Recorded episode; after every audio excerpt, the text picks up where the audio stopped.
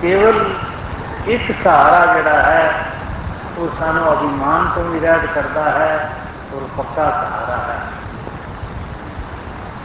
ਉਹ ਸਹਾਰਾ ਇਸ ਅਕਾਲ ਪੁਰਖ ਪਰਮਾਤਮਾ ਦਾ ਹੈ ਜੋ ਇਸ ਸਹਾਰੇ ਹੋ ਜਾਂਦਾ ਹੈ ਉਹ ਸਹੀ ਮੈਨੇ ਵਿੱਚ ਭਗਤ ਕਹਿਲਾਣ ਦਾ ਹਕਦਾਰ ਹੈ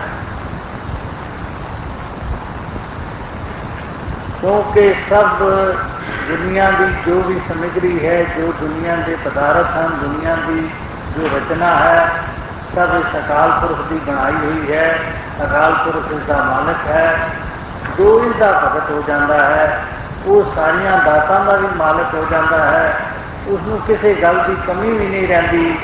ਔਰ ਉਹ ਸਹੀ ਮੈਨੇ ਵਿੱਚ ਸਾਰੇ ਸੁੱਖ ਵੀ ਉਸ ਨੂੰ ਪ੍ਰਾਪਤ ਹੁੰਦੇ ਹਨ। ਜੋ ਇਸ ਨਾਮ ਦੇ ਉਪਾਸ਼ਕ ਹੁੰਦੇ ਹਨ, ਨਾਮ ਦੇ ਪਿਆਰੇ ਹੁੰਦੇ ਹਨ, ਇਸ ਨਾਮ ਤੇ ਆਸਰਾ ਰੱਖਣ ਵਾਲੇ ਹੁੰਦੇ ਹਨ। ਉਹਨਾਂ ਨੂੰ ਸੰਸਾਰਿਕ ਦਾਤਾਂ ਦੀ ਵੀ ਕੋਈ ਕਮੀ ਨਹੀਂ ਰਿਹਾ ਕਰਦੀ। ਸੰਸਾਰਿਕ ਪਦਾਰਥ ਵੀ ਉਹਨਾਂ ਦੇ ਪਿੱਛੇ ਪਿੱਛੇ ਫਿਰਦੇ ਹਨ ਔਰ ਇਹ ਪਰਮਾਤਮਾ ਵੀ ਉਹਨਾਂ ਦਾ ਆਪਣਾ ਬਣ ਜਾਇਆ ਕਰਦਾ ਹੈ। ਤੇ ਜਿਹੜੇ ਇੱਕ ਇੱਕ ਚੀਜ਼ ਪਿੱਛੇ ਆਪਣਾ ਸਭ ਕੁਝ ਲਗਾ ਦਿੰਦੇ ਹਨ ਕੋਈ ਕਹਿੰਦਾ ਹੈ, ਬਸ ਮੈਨੂੰ ਮਕਾਨ ਮਿਲ ਜਾਏ ਤੇ ਮੈਨੂੰ ਸਾਰਾ ਸੁੱਖ ਮਿਲ ਜਾਏਗਾ। ਕੋਈ ਕਹਿੰਦਾ ਹੈ, ਬਸ ਮੈਨੂੰ ਪੁੱਤਰ ਮਿਲ ਜਾਏ ਤੇ ਸਭ ਸੁੱਖ ਮਿਲ ਜਾਏਗਾ। ਕੋਈ ਕਹਿੰਦਾ ਹੈ, ਮੈਨੂੰ ਫਲਾਣਾ ਜਿਹੜਾ ਉਹਦਾ ਮਿਲ ਜਾਏ ਤੇ ਸਾਰਾ ਸੁੱਖ ਮਿਲ ਜਾਏਗਾ। ਇਹ ਸਾਰੀਆਂ ਗੱਲਾਂ ਜਿਹੜੀਆਂ ਹਨ, ਇਹ ਗੈਰ ਯਕੀਨੀ ਜੀਆਂ ਹਨ। ਇਹਨਾਂ ਨਾਲ ਸੁੱਖ ਮਿਲਣਾ ਨਾਮੁਮਕਨ ਹੈ। ਉਹ ਕੁਝ ਮਿਲ ਵੀ ਜਾਏ, ਅਸੀਂ ਕੋਈ ਨਹੀਂ ਦੇਖਿਆ ਇਨਸਾਨ ਕਿ ਉਹਨਾਂ ਚੀਜ਼ਾਂ ਦੀ ਪ੍ਰਾਪਤੀ ਤੋਂ ਬਾਅਦ ਉਹ ਕਹਿੰਦਾ, ਸੁਣਿਆ ਹੋਵੇ ਕਿ ਮੈਂ ਬੜਾ ਸੁਖੀ ਹੋ ਗਿਆ ਹਾਂ। ਮੈਨੂੰ ਉਹਦਾ ਮਿਲ ਗਿਆ ਹੈ, ਮੈਂ ਹੁਣ ਬੜਾ ਸੁਖੀ ਹਾਂ। ਮੈਨੂੰ ਪੁੱਤਰ ਮਿਲ ਗਿਆ ਹੈ, ਮੇਰੇ ਵਰਗਾ ਸੁਖੀ ਨਹੀਂ। ਮੈਨੂੰ ਇਤਨਾ ਰੁਪਇਆ ਮਿਲ ਗਿਆ ਹੈ, ਮੈਨੂੰ ਬੜਾ ਸੁਖ ਮਿਲ ਗਿਆ ਹੈ। ਚੰਦ ਦਿਨ ਭਾਵੇਂ ਉਹ ਆਵਾਜ਼ ਉਸਦੇ ਮੂੰਹੋਂ ਸੁਣੀਦਾ ਹੈ, ਲੇਕਿਨ ਚੰਦ ਦਿਨਾਂ ਤੋਂ ਬਾਅਦ ਹੀ ਉਹ ਫਿਰ ਉਸੇ ਪਰੇਸ਼ਾਨੀ ਵਿੱਚ ਮਬਤਲਾ ਉਸੇ ਸੁੱਖ ਵਿੱਚ ਘਿਰਿਆ ਹੁੰਦਾ ਹੈ। ਕਿਉਂਕਿ ਉਹ ਗਲਤ ਚੀਜ਼ ਨੂੰ ਮੰਗ ਬੈਠਾ ਹੁੰਦਾ ਹੈ। ਅਸਲ ਜੋ ਸ਼ਾਂਤੀ ਦੇਣ ਵਾਲੀ ਜੋ ਜੋ ਸਹਾਰਾ ਹੈ ਉਸ ਨੂੰ ਛੋੜ ਕੇ ਇਸ ਦਾਤਾਰ ਨੂੰ ਛੋੜ ਕੇ ਦਾਤਾ ਨੂੰ ਮੰਗਦਾ ਹੈ। ਦਾਤਾਂ ਦੇ ਸਿਰ ਤੇ, ਦਾਤਾਂ ਦੇ ਆਸਰੇ ਅਸੀਂ ਕਦ ਤੱਕ ਸੁਖ ਪਾ ਸਕਦੇ ਹਾਂ, ਚੈਨ ਪਾ ਸਕਦੇ ਹਾਂ। ਜੇ ਦਾਤਾਰ ਸਾਡਾ ਹੋ ਜਾਏ ਤੇ ਸਾਨੂੰ ਸਦੀਵ ਕਾਲ ਲਈ ਚੈਨ ਹੀ ਚੈਨ ਹੈ। ਜੇ ਇਸ ਨਾਲ ਇੱਕ ਸਹਾਰਾ ਲੈਣ ਨਾਲ ਤੇਰੇ ਕਲ ਕਲੇਸ਼ ਲੋਭ ਮਹਾਪੌਜਲ ਜਿਹੜਾ ਇਹ ਸੰਸਾਰ ਜਿਹੜਾ ਤਰਿਆ ਨਹੀਂ ਜਾ ਸਕਦਾ, ਇਹ ਸਾਰੇ ਵੀ ਜਿਹੜੇ ਪਰੇਸ਼ਾਨੀਆਂ ਤੇਰੀਆਂ ਦੂਰ ਹੋ ਜਾਣਗੀਆਂ। ਇਹ ਕਲ ਕਲੇਸ਼ ਜਿਹੜਾ ਹੈ, ਇੱਕ ਦੂਸਰੇ ਦੀ ਈਰਖਾ ਇੱਕ ਦੂਸਰੇ ਦੀ ਦੁਸ਼ਮਣੀ, ਇੱਕ ਦੂਸਰੇ ਦੀ ਨਫ਼ਰਤ ਜਿਹੜੀ ਹੈ, ਉਹ ਵੀ ਤੇਰੇ ਮਨੋਂ ਚਲੀ ਜਾਏਗੀ। ਹੋਰ ਵੀ ਜਿਹੜਾ ਇਹ ਸੰਸਾਰ ਤੂੰ ਜਿਸ ਨੂੰ ਕਰਨਾ ਚਾਹੁੰਦਾ ਹੈ, ਜਿਸ ਤੋਂ ਪਾਰ ਉਤਾਰਾ ਆਪਣਾ ਕਰਨਾ ਚਾਹੁੰਦਾ ਹੈ, ਜਿਸ 84 ਲੱਖ ਜੋਨ ਤੋਂ ਬਚਣਾ ਚਾਹੁੰਦਾ ਹੈ, ਉਸ ਤੋਂ ਵੀ ਤੂੰ ਬਚ ਜਾਏਗਾ ਤੇ ਹੋਰ ਵੀ ਸੰਸਾਰ ਦੇ ਸਾਰੇ ਬੰਧਨ ਜਿਹੜੇ ਹਨ ਤੈਨੂੰ ਸਤਾ ਨਹੀਂ ਸਕਣਗੇ। ਇਹ ਭਰਮ, ਵਹਿਮ, ਇਸ ਤਰ੍ਹਾਂ ਤਰ੍ਹਾਂ ਦੇ ਬੰਧਨ ਜਿਹੜੇ ਹਨ, ਉਹ ਤੇਰਾ ਫਿਰ ਵਿਗਾੜ ਨਹੀਂ ਸਕਣਗੇ। ਜੇ ਤੂੰ ਇੱਕ ਦੇ ਸਹਾਰੇ ਹੋਏਗਾ ਤੇ ਜੇ ਇੱਕ ਦੇ ਸਹਾਰੇ ਨਹੀਂ ਹੋਏਗਾ ਤੇ ਫਿਰ ਤੇ ਬੰਧਨ ਹੀ ਬੰਧਨ ਤੇਰੇ ਵਾਸਤੇ ਹਨ ਦੁੱਖ ਹੀ ਦੁੱਖ ਹਨ ਇਸ ਦਾ ਸਹਾਰਾ ਹੈ ਕਿ ਇੱਕ ਦਾ ਆਸਰੇ ਹੋ ਕੇ ਸਵਾਸ ਸਵਾਸ ਨਿਮਕ ਨਿਮਕ ਇਹ ਦਿਨ ਰਾਤ ਇਸੇ ਦਾ ਚੇਤਾ ਕਰ ਇਸੇ ਦਾ ਸਹਾਰਾ ਲੈ ਤੋ ਇਹ ਇਹ ਗੁਰਮੁਖਾਂ ਦੀ ਆਵਾਜ਼ ਇਹ ਹੋਇਆ ਕਰਦੀ ਹੈ ਕਿ ਤੁਸੀਂ ਆਸਰਾ ਲੈਣਾ ਹੈ ਤੇ ਇਸੇ ਦਾ ਲਓ ਸਵਾਸ ਸਵਾਸ ਨਿਮਕ ਨਿਮਕ ਦਿਨ ਰਾਤ ਦਾ ਮਤਲਬ ਕੋਈ ਇਹ ਨਹੀਂ ਕਿ ਅਸੀਂ ਕਈ ਲੋਕ ਕਹਿੰਦੇ ਹਨ ਕਿ ਅਸੀਂ ਸਵਾਸ ਸਵਾਸ ਇਸ ਦਾ ਧਿਆਨ ਕਰਨਾ ਹੈ ਤੇ ਅਸੀਂ ਸਭ ਕੰਮਕਾਰ ਛੋੜ ਦੇਣੇ ਹਨ ਅਸੀਂ ਦੁਨੀਆ ਤੋਂ ਪਰਾਂ ਜਾ ਕੇ ਜੰਗਲਾਂ ਵਿੱਚ ਇਸ ਦਾ ਜਪ ਕਰਨਾ ਹੈ ਔਰ ਇਸ ਦੀ ਤਪੱਸਿਆ ਕਰਨੀ ਹੈ ਇਹ ਭਾਵ ਇਹਨਾਂ ਮਹਾਪੁਰਸ਼ਾਂ ਦਾ ਬਿਲਕੁਲ ਨਹੀਂ ਅਸੀਂ ਸਵਾਸ ਸਵਾਸ ਬਹਿੰਦਿਆਂ ਉੱਠਦਿਆਂ ਸੌਂਦਿਆਂ ਜਾਗਦਿਆਂ ਕੰਮਕਾਰ ਕਰਦਿਆਂ ਇਸ ਅਕਾਲ ਪੁਰਖ ਨੂੰ ਹਰ ਵਕਤ ਯਾਦ ਕਰ ਸਕਦੇ ਹਾਂ ਹਰ ਵਕਤ ਇਸ ਦੇ ਧਿਆਨ ਵਿੱਚ ਰਹਿ ਸਕਦੇ ਹਾਂ, ਹਰ ਵਕਤ ਇਸ ਦਾ ਸ਼ੁਕਰੀਆ ਅਦਾ ਕਰ ਸਕਦੇ ਹਾਂ। ਇਸ ਵਾਸਤੇ ਨਾ ਸਮਿਆਂ ਦੀ ਬੰਧਨਾਂ ਦੀ ਜ਼ਰੂਰਤ ਹੈ, ਨਾ ਕੋਈ ਜਗ੍ਹਾ ਦੀ ਕੋਈ ਐਸੀ ਜ਼ਰੂਰਤ ਹੈ ਕਿ ਫਲਾਣੀ ਜਗ੍ਹਾ ਤੇ ਹੀ ਇਹ ਆਰਾਧਨਾ ਹੋ ਸਕਦੀ ਹੈ। ਇਹ ਸਾਨੂੰ ਬਹੁਤ ਸਾਰਾ ਭੁਲੇਖਾ ਪਿਆ ਹੋਇਆ ਹੈ। ਕਿਉਂਕਿ ਅਸੀਂ ਸਮਝਦੇ ਹਾਂ ਕਿ ਸ਼ਾਇਦ ਪਰਮਾਤਮਾ ਕਿਸੇ ਇੱਕ ਜਗ੍ਹਾ ਤੇ ਵਾਕਿਆ ਹੈ, ਇੱਕ ਜਗ੍ਹਾ ਤੇ ਮੌਜੂਦ ਹੈ, ਦੂਸਰੀ ਜਗ੍ਹਾ ਤੇ ਨਹੀਂ। ਇਸ ਕਰਕੇ ਅਸੀਂ ਉਹ ਜੀ ਜਗ੍ਹਾ ਢੂੰਡਦੇ ਹਾਂ ਕਿ ਅਸੀਂ ਉੱਥੇ ਜਾ ਕੇ ਪਰਮਾਤਮਾ ਦੀ ਆਰਾਧਨਾ ਕਰਾਂਗੇ। ਪਰਮਾਤਮਾ ਤੇ ਸਰਵਵਿਆਪੀ ਹੈ, ਅਨਸੰਗ ਹੈ, ਇਹ ਗਿਆਨ ਨਾਲ ਹੀ ਇਸ ਗੱਲ ਦਾ ਨਿਰਣਾ ਹੁੰਦਾ ਹੈ ਤੇ ਜਿਹੜਾ ਇਹ ਗਿਆਨਵਾਨ ਹੋ ਜਾਂਦਾ ਹੈ, ਉਹ ਇਸ ਰਾਜ ਨੂੰ ਸਮਝ ਜਾਂਦਾ ਹੈ। ਉਸ ਵਾਸਤੇ ਇਹ ਹਰ ਵਕਤ ਧਿਆਨ ਵਾਲੀ ਗੱਲ ਆਸਾਨ ਹੋ ਜਾਇਆ ਕਰਦੀ ਹੈ।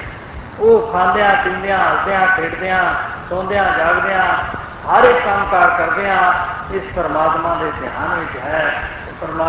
ਪਰਮਾਤਮਾ ਕਿਸੇ ਵੇਲੇ ਉਸ ਨੂੰ ਵਿਸਰਦਾ ਨਹੀਂ। ਜਿਸ ਤਰ੍ਹਾਂ ਜੋ ਪਤੀ ਵਰਤਾ ਇਸਤਰੀ ਹੈ, ਜੋ ਪਤੀ ਦੇ ਆਸਰੇ ਰਹਿਣ ਵਾਲੀ ਹੈ, ਜੋ ਪਤੀ ਦੇ ਧਿਆਨ ਵਾਲੀ ਹੈ, ਉਹ ਜੋ ਵੀ ਕੰਮ ਕਰ ਰਹੀ ਹੈ, ਉਸ ਵਿੱਚ ਪਤੀ ਦਾ ਧਿਆਨ ਛੁਪਿਆ ਹੋਇਆ ਹੈ ਔਰ ਪਤੀ ਦਾ ਉਸ ਨੂੰ ਹਰ ਵਕਤ ਖਿਆਲ ਰਹਿੰਦਾ ਹੈ। ਜੇ ਉਹ ਬੱਚਿਆਂ ਦੀ ਪਾਲਣ ਪੋਸ਼ਣ ਕਰ ਰਹੀ ਹੈ, ਉਹ ਵੀ ਬੱਚੇ ਪਤੀ ਦੀ ਇੱਕ ਮਹਾਨ ਸੇਵਾ ਕਰ ਰਹੀ ਹੈ। ਜੇ ਘਰ ਦਾ ਸਫ਼ਾਈ ਕਰ ਰਹੀ ਹੈ, ਘਰ ਦੀ ਸਜਾਵਟਾਂ ਕਰ ਰਹੀ ਹੈ, ਘਰ ਨੂੰ ਠੀਕ ਕਰ ਰਹੀ ਹੈ ਉਹ ਪਤੀ ਕਰਕੇ ਹੀ ਉਹ ਸਭ ਕੁਝ ਇਤਨਾ ਕੁਝ ਕਰ ਰਹੀ ਹੈ, ਪਤੀ ਨੂੰ ਖੁਸ਼ ਕਰਨ ਵਾਸਤੇ। ਔਰ ਇਸੇ ਤਰ੍ਹਾਂ ਹੋਰ ਵੀ ਖਾਣਾ ਅੱਛਾ ਪਕਾਉਂਦੀ ਹੈ, ਉਸ ਵਾਸਤੇ ਤਿਆਰ ਕਰਦੀ ਹੈ, ਉਹ ਵੀ ਉਸ ਪਤੀ ਦੀ ਸੇਵਾ ਹੈ, ਪਤੀ ਉਸ ਤੋਂ ਕਦੀ ਵੀ ਵਿਸਰਿਆ ਹੋਇਆ ਨਹੀਂ। ਹੋਰ ਅਨੇਕਾਂ ਜਿਹੜੇ ਕਰਮ ਕਰਦੀ ਹੈ, ਪਤੀ ਦੇ ਖੁਸ਼ ਕਰਨ ਵਾਸਤੇ, ਪਤੀ ਪਲ ਪਲ ਸਿਰ ਉਸ ਨੂੰ ਯਾਦ ਹੁੰਦਾ ਹੈ ਉਸ ਨੂੰ ਕਿਸੇ ਵੇਲੇ ਪੁੱਛੀਏ, ਤੇਰਾ ਮਾਲਕ ਕੌਣ ਹੈ? ਉਹਨੂੰ ਆਪਣਾ ਪਤੀ ਦਾ ਨਿਸ਼ਾਨਾ ਉਸੇ ਵਕਤ ਉਸਦੇ ਮਨ ਵਿੱਚ ਹਰ ਵਕਤ ਹੁੰਦਾ ਹੈ। ਉਹ ਹਰ ਵਕਤ ਆਪਣੇ ਪਤੀ ਦਾ ਨਾਮ ਦੱਸੇਗੀ, ਆਪਣੇ ਪਤੀ ਦਾ ਇਸ਼ਾਰਾ ਦੱਸੇਗੀ। ਤੋ ਉਹ ਪਤੀ ਹਰ ਵਕਤ ਉਸਦੇ ਮਨ ਵਿੱਚ ਵਸਿਆ ਹੋਇਆ ਹੈ। ਉਹ ਚਾਹੇ ਸੁੱਤੀ ਹੈ, ਜਾਗਦੀ ਹੈ, ਕੰਮਕਾਰ ਕਰ ਰਹੀ ਹੈ, ਕੁਝ ਕਿਸੇ ਹਾਲਤ ਵਿੱਚ ਵੀ ਹੈ।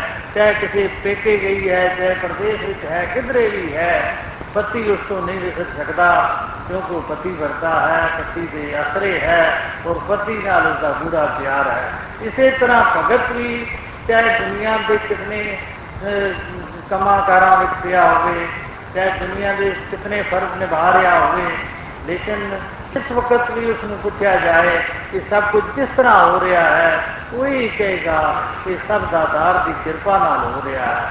ਇਹ ਜਿਹੜੇ ਕੰਮਕਾਰ ਹੋ ਰਹੇ ਹਨ, ਇਹ ਦੁਨੀਆ ਵਿੱਚ ਜੋ ਧਨ ਦੌਲਤ ਮਿਲ ਰਿਹਾ ਹੈ, ਇਹ ਸਭ ਦਾਤਾਰ ਦੀ ਮਿਹਰ ਹੈ। ਇਹ ਜੋ ਮੇਰੀ ਸ਼ੋਭਾ ਹੋ ਰਹੀ ਹੈ, ਇਹ ਵੀ ਦਾਤਾਰ ਦੀ ਮਿਹਰ ਹੈ। ਜੋ ਮੈਨੂੰ ਕਾਮਯਾਬੀ ਮਿਲ ਰਹੀ ਹੈ, ਮੈਨੂੰ ਕੋਈ ਤਰੱਕੀ ਮਿਲੀ ਹੈ, ਇਹ ਦਾਤਾਰ ਦੀ ਕਿਰਪਾ ਨਾਲ ਮਿਲੀ ਹੈ। ਜੋ ਵੀ ਦੁਨੀਆ ਵਿੱਚ ਕੁਝ ਪ੍ਰਾਪਤ ਹੁੰਦਾ ਹੈ ਭਗਤ ਨੂੰ ਉਹ ਇਹ ਕਹਿੰਦਾ ਹੈ ਕਿ ਦਾਤਾਰ ਦੀ ਕਿਰਪਾ ਨਾਲ ਸਭ ਕੁਝ ਹੋ ਰਿਹਾ ਹੈ। ਤੂੰ ਕਦੀ ਵੀ ਦਾਤਾਰ ਨੂੰ ਇਹ ਕੁਝ ਕਹਿੰਦਾ ਹੋਇਆ ਦਾਤਾਰ ਤੋਂ ਭੁੱਲ ਨਹੀਂ ਸਕਦਾ। ਦਾਤਾਰ ਦੀ ਹਰ ਵਕਤ ਯਾਦ ਵਿੱਚ ਹੈ। ਲੇਕਿਨ ਸੰਸਾਰ ਦੀ ਬੋਲੀ ਕੁਝ ਵੱਖਰੀ ਜਿਹੀ ਹੁੰਦੀ ਹੈ। ਸੰਸਾਰ ਤੇ ਹਰ ਇੱਕ ਚੀਜ਼ ਜੋ ਵੀ ਕੰਮ ਕੋਈ ਚੰਗਾ ਕੰਮ ਕਰੇਗਾ ਤੇ ਕਹੇਗਾ ਬਸ ਜੀ ਮੇਰੀ ਚਲਾਕੀ ਨਾਲ ਇਹ ਕੰਮ ਹੋਇਆ। ਮੈਂ ਫਲਾਣੀ ਜਗ੍ਹਾ ਤੇ ਇਤਨਾ ਪੈਸਾ ਖਰਚ ਕੀਤਾ ਤਦ ਇਹ ਕੰਮ ਹੋ ਗਿਆ। ਮੈਂ ਮੇਰੀ ਬਹਾਦਰੀ ਨਾਲ ਇਹ ਕੰਮ ਹੋ ਗਿਆ। ਮੇਰੇ ਮੇਰੇ ਹੋਰ ਰਾਜਨੀਤੀ ਨਾਲ ਇਹ ਕੰਮ ਹੋ ਗਿਆ। ਅਨੇਕਾਂ ਕਿਸਮ ਦੇ ਆਪਣੇ ਉੱਤੇ ਹੀ ਸਾਰੀਆਂ ਗੱਲਾਂ ਜੋ ਵਾਅਦੇ ਦੀ ਗੱਲ ਆਏਗੀ ਤੇ ਕਹੇਗਾ ਬਸ ਮੇਰੇ ਕਰਕੇ ਸਭ ਕੁਝ ਹੋਇਆ ਹੈ। ਜੇ ਕੋਈ ਘਾਟੇ ਦੀ ਗੱਲ ਆ ਜਾਏਗੀ ਜਾਂ ਨੁਕਸਾਨ ਦੀ ਜਾਂ ਕੁਝ ਕਿਸੇ ਦਾ ਕਾਮਯਾਬੀ ਹੋਵੇ ਤਾਂ ਉਸ ਵੇਲੇ ਆਵਾਜ਼ ਕੇ ਕਹਿ ਦੇਗਾ ਬਸ ਜੀ ਪਰਮਾਤਮਾ ਨੂੰ ਇਹ ਮਨਜ਼ੂਰ ਹੈ ਪਰਮਾਤਮਾ ਇਸ ਦਾ ਦੋਸ਼ੀ ਹੈ। ਪਰਮਾਤਮਾ ਨੇ ਸਭ ਜ਼ੁਲਮ ਕੀਤਾ ਹੈ। ਜਿਹੜੇ ਗਲਤ ਕੰਮ ਹੋ ਜਾਣ, ਉਸ ਵਾਸਤੇ ਤੇ ਪਰਮਾਤਮਾ ਨੂੰ ਜ਼ਵਾਸ਼ ਦੋਸ਼ੀ ਠਹਿਰਾ ਦੇਣਗੇ। ਲੇਕਿਨ ਜਿਹੜੇ ਚੰਗੇ ਕੰਮ ਹੋ ਜਾਣ ਉਹਦੇ ਮਾਲਕ ਖੁਦ ਬਣ ਜਾਣਗੇ। ਲੇਕਿਨ ਭਗਤ ਜਿਹੜੇ ਪਰਮਾਤਮਾ ਦੇ ਆਸਰੇ ਰਹਿਣ ਵਾਲੇ, ਪਰਮਾਤਮਾ ਨੂੰ ਜਾਣ ਕੇ ਜ਼ਿੰਦਗੀ ਬਸਰ ਕਰਨ ਵਾਲੇ ਲੋਕ ਹੁੰਦੇ ਹਨ ਉਹ ਹਰ ਵੇਲੇ ਪਰਮਾਤਮਾ ਦੇ ਆਸਰੇ ਹੁੰਦੇ ਹਨ। ਉਹਨਾਂ ਕੋਲੋਂ ਚੰਗੇ ਤੋਂ ਚੰਗੇ ਕੰਮ ਹੋ ਜਾਂਦੇ ਹਨ। ਬੜੇ ਬੜੇ ਪਰਪਕਾਰ ਹੋ ਜਾਂਦੇ ਹਨ। ਬੜੇ ਬੜੇ ਦੁਨੀਆ ਵਿੱਚ ਹੋਰ ਵਾਅਦੇ ਉਹਨਾਂ ਨੂੰ ਮਿਲਦੇ ਹਨ। ਬੜੇ ਬੜੇ ਅਹੁਦੇ ਮਿਲਦੇ ਹਨ। ਲੇਕਿਨ ਉਹ ਕਦੀ ਵੀ ਇਸ ਅਭਿਮਾਨ ਵਿੱਚ ਨਹੀਂ ਆਉਂਦੇ ਕਿ ਸਾਡੀ ਕੋਈ ਚਤਰਾਈ ਨਾਲ ਜਾਂ ਸਾਡੀ ਲਿਆਕਤ ਨਾਲ ਇਹ ਸਭ ਕੁਝ ਹੋਇਆ ਹੈ। ਉਹ ਇਹ ਕਹਿੰਦੇ ਹਨ ਕਿ ਸਭ ਕੁਝ ਦਾਤਾਰ ਦੀ ਕਿਰਪਾ ਨਾਲ ਹੋਇਆ ਹੈ। ਔਰ ਕਈ ਵਾਰੀ ਉਹਨਾਂ ਨੂੰ ਕਈ ਸਾਹਮਣੇ ਜਿਨ੍ਹਾਂ ਨੂੰ ਦੁਨੀਆ ਦੇ ਲੋਕ ਨਾਕਾਮਯਾਬੀਆਂ ਕਹਿੰਦੇ ਹਨ ਜਾਂ ਕੋਈ ਹਾਨੀ ਹੋ ਜਾਂਦੀ ਹੈ, ਤਾਂ ਉਸ ਵਕਤ ਵੀ ਉਹਨਾਂ ਦਾ ਕੋਈ ਚਿੱਤ ਡਾਵਾਂ ਡੋਲ ਨਹੀਂ ਹੁੰਦਾ। ਉਹ ਇਹ ਸਮਝਦੇ ਹਨ ਕਿ ਦਾਤਾਰ ਆਪਣੀ ਰਜ਼ਾ ਵਿੱਚ ਰੱਖ ਰਿਹਾ ਹੈ ਵੀ ਕੋਈ ਇਸ ਵਿੱਚ ਵੀ ਰਾਜ ਰੁਕਿਆ ਹੋਏਗਾ ਇਸ ਚੀਜ਼ ਨੂੰ ਪ੍ਰਾਪਤ ਕਰਕੇ ਸਾਡਾ ਕੁਝ ਹੋਰ ਨੁਕਸਾਨ ਹੋਣਾ ਹੋਏਗਾ ਇਹ ਦਾਤਾਰ ਨੇ ਬੜੀ ਮਿਹਰ ਕੀਤੀ ਹੈ। ਸਾਨੂੰ ਇਤਨੇ ਵਿੱਚ ਹੀ ਬਚਾ ਦਿੱਤਾ ਹੈ। ਇਹਨਾਂ ਨੂੰ ਭਗਤਾਂ ਦੇ ਅੰਦਰ ਐਸਾ ਭਰੋਸਾ ਔਰ ਐਸਾ ਯਕੀਨ ਹੁੰਦਾ ਹੈ ਕਿਉਂਕਿ ਇੱਕ ਦੇ ਆਸਰਾ ਰੱਖਣ ਵਾਲੇ ਹੁੰਦੇ ਹਨ। ਕਿ ਭਗਤ ਜਿਹੜੇ ਹਨ, ਉਹ ਕਦੀ ਡਰਿਆ ਔਰ ਘਬਰਾਇਆ ਨਹੀਂ ਕਰਦੇ।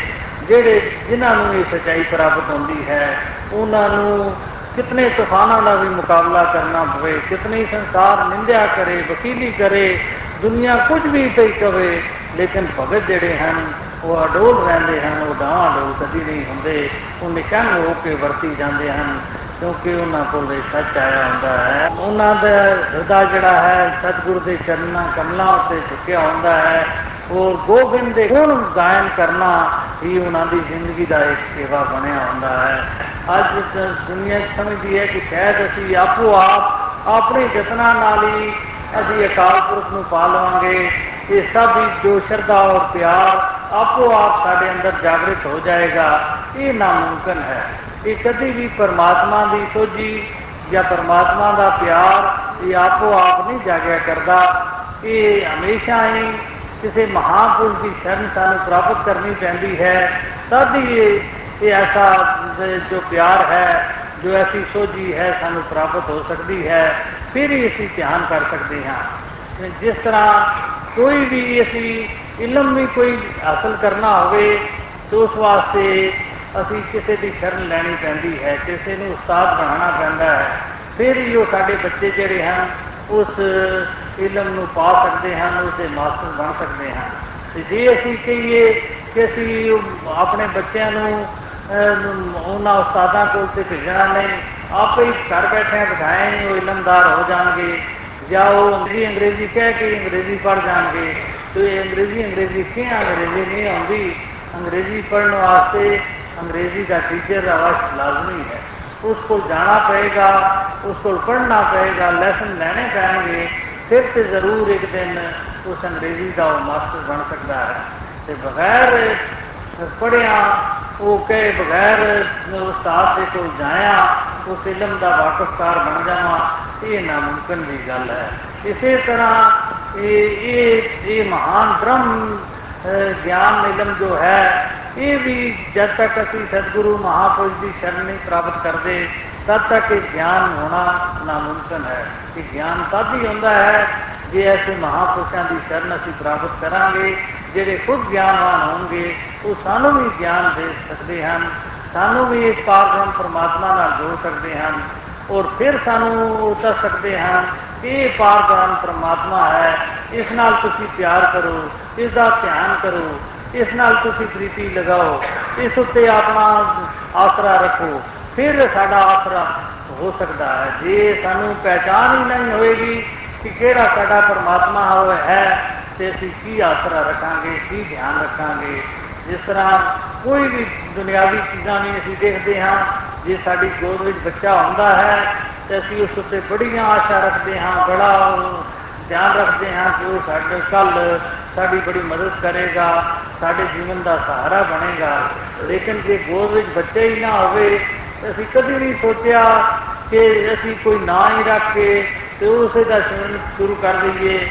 ਤੇ ਰਾਮ ਸਿੰਘ ਰਾਮ ਸਿੰਘ ਸਾਡਾ ਬੱਚਾ ਬਣ ਗਿਆ। ਤੇ ਰਾਮ ਸਿੰਘ, ਅਸੀਂ ਫਰਜ਼ੀ ਤੌਰ ਤੇ ਮੰਨ ਲਈਏ ਕਿ ਸਾਡਾ ਬੱਚਾ ਹੈ। ਔਰ ਅਸੀਂ ਉਸ ਦੇ ਆਸਰੇ ਤੇ ਜੀਵਨ ਬਤੀਤ ਕਰੀਏ, ਐਸਾ ਕਦੀ ਨਹੀਂ ਹੋਇਆ। ਉਸ ਵੇਲੇ ਤੇ ਜ਼ਰੂਰ ਸਾਨੂੰ ਚਾਹੀਦਾ ਹੈ ਕਿ ਬੱਚਾ ਸਾਹਮਣੇ ਹੋਵੇ ਔਰ ਉਹ ਨਾਮ ਹੀ ਹੋਵੇ ਤੇ ਬੱਚਾ ਵੀ ਹੋਵੇ, ਫਿਰ ਤੇ ਅਸੀਂ ਉਸ ਦੇ ਆਸਰੇ ਤੇ ਆਪਣਾ ਖੁਸ਼ੀ ਮਾਣ ਸਕਦੇ ਹਾਂ ਔਰ ਅਸੀਂ ਸੋਚ ਸਕਦੇ ਹਾਂ ਕਿ ਕੱਲ ਉਹ ਸਾਡੀ ਬੁਢੇਪੇ ਵਿੱਚ ਸਾਡਾ ਸਹਾਰਾ ਬਣ ਸਕਦਾ ਹੈ। ਲੇਕਿਨ ਅਸੀਂ ਪਰਮਾਤਮਾ ਦੇ ਮੁਤਲਕ ਕਦੀ ਨਹੀਂ ਸੁਣਿਆ ਸੋਚਿਆ ਕਿ ਕਿਹੜਾ ਪਰਮਾਤਮਾ ਹੈ ਕਿਸ ਦਾ ਅਸੀਂ ਸਹਾਰਾ ਲਈਏ, ਉਹ ਕਿੱਥੇ ਰਹਿੰਦਾ ਹੈ, ਉਹ ਕਿਉਂ ਸਾਨੂੰ ਨਜ਼ਰ ਨਹੀਂ ਆਉਂਦਾ, ਤੇ ਕਿ ਅਸੀਂ ਸਹਾਰਾ ਕਿਸ ਤਰ੍ਹਾਂ ਲੈ ਸਕਦੇ ਹਾਂ, ਕਿਸ ਤਰ੍ਹਾਂ ਧਿਆਨ ਕਰ ਸਕਦੇ ਹਾਂ, ਕਿਸ ਤਰ੍ਹਾਂ ਪਿਆਰ ਕਰ ਸਕਦੇ ਹਾਂ, ਇਹ ਕਦੀ ਅਸੀਂ ਸੋਚਣ ਦੀ ਕੋਸ਼ਿਸ਼ ਨਹੀਂ ਕੀਤੀ। ਇਹ ਅਸੀਂ ਵੱਡੀ ਗੱਲ ਸੋਚਣੀ ਹੈ ਕਿ ਐਸੇ ਅਕਾਲ ਪੁਰਖ ਪਰਮਾਤਮਾ ਨੂੰ ਅਸੀਂ ਜਾਣ ਕੇ ਫਿਰ ਇਸ ਦੀ ਆਰਾਧਨਾ ਕਰੀਏ, ਇਸ ਦਾ ਧਿਆਨ ਕਰੀਏ ਫਿਰ ਅਸੀਂ ਸਹੀ ਮਾਇਨਿਆਂ ਵਿੱਚ ਇੱਕ ਦੇ ਉਪਾਸ਼ਕ ਬਣ ਸਕਦੇ ਹਾਂ। ਸਹੀ ਮਾਇਨਿਆਂ ਵਿੱਚ ਸਾਡਾ ਇੱਕ ਨਾਲ ਪਿਆਰ ਪੈ ਸਕਦਾ ਹੈ, ਇੱਕ ਦੇ ਸਹਾਰੇ ਹੋ ਸਕਦੇ ਹਾਂ।